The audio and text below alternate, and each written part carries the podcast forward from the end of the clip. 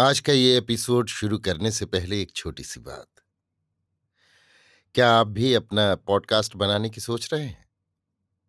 तो anchor try कीजिए। ये पॉडकास्ट बनाने का सबसे आसान तरीका है। नंबर 1, ये फ्री है।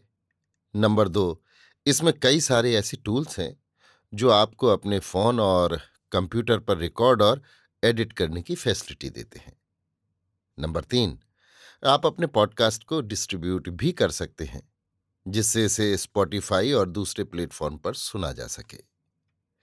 तो डाउनलोड कीजिए फ्री एंकर ऐप या विजिट कीजिए anchor.fm पर अपना पॉडकास्ट स्टार्ट करने के लिए। ये तो थी एक छोटी सी जानकारी, और अब शुरू करते हैं एपिसोड का सिलसिला। तो आज के एपिसोड में लीजिए सुनिए रवींद्रनाथ टैगोर के लिखे उपन्यास गोरा के 73वें भाग को मेरी यानी समीर गोस्वामी की आवाज में। कल प्रायश्चित की सभा होगी और आज रात से ही गोरा उस बाग में जाकर रहेगा जहां प्रायश्चित होने वाला है। यही तय हुआ था। जिस समय गोरा वहां जाने को तैयार था, उस समय हरिमोहनी आकर उपस्थित हुई। उन्हें देखकर गोरा के मन को कुछ प्रसन्नता नहीं हुई।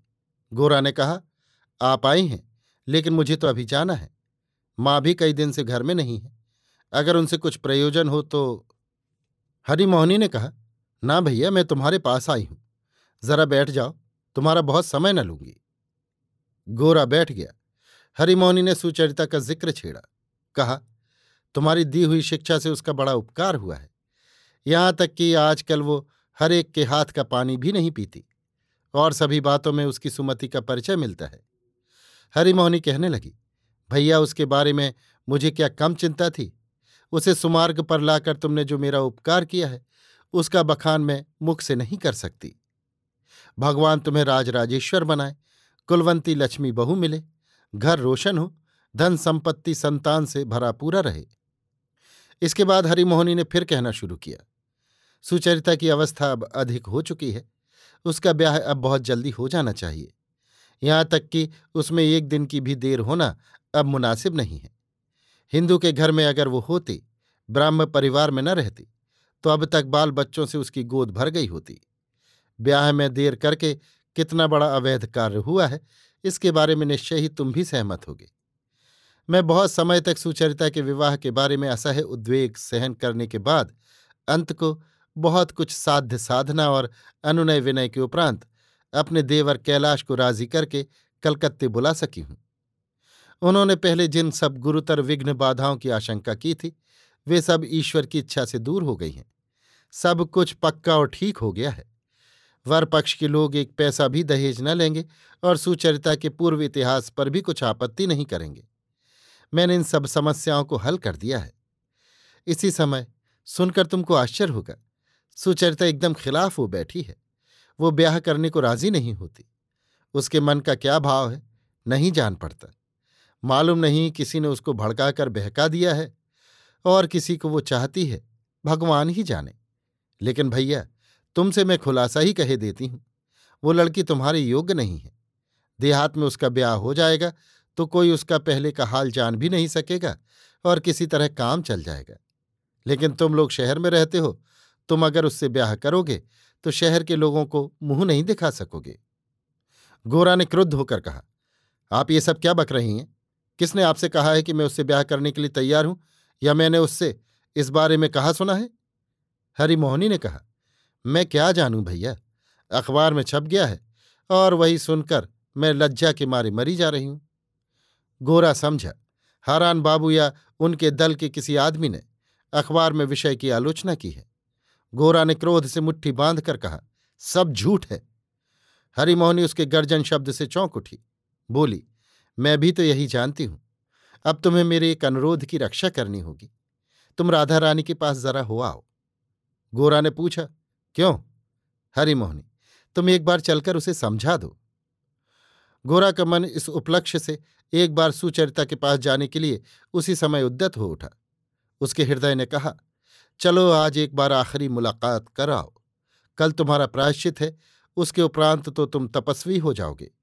आज केवल यही एक रात्रि भर का समय है, इसी में केवल कुछ मिनटों के लिए मिल लो कुछ अपराध न होगा, और अगर होगा भी तो वो कल प्राश्चित में भस्म हो जाएगा। गोरा ने दम भर चुप रहकर पूछा, उनको क्या समझाना होगा बतलाइए। हरिमोहनी ने कहा, और कुछ नहीं, केवल यही कि हिंदू आदर्श के अनुसार सुचरिता जैसी सयानी लड़की को शीघ्र ब्याह कर लेना चाहिए। यही उसका कर्तव्य है, और हिंदू समाज में कैलाश जैसे सत्पात्र का लाभ सुचरिता की अवस्था की लड़की के लिए अचिंतनीय सौभाग्य है।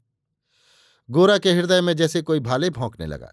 जिस आदमी को उस दिन सुचरिता के घर में द्वार पर देखा था, उसे स्मरण करके गोरा के जैसे हजारों बिच्छू डंक मारने लगे। सुचरिता को वो पावेगा ऐसी कल्पना करना भी गोरा के लिए असत्य है। उसका मन वज्रनाद से कहने लगा, ना, ये कभी नहीं हो सकता, और किसी के साथ सुचरिता का मिलन होना असंभव है।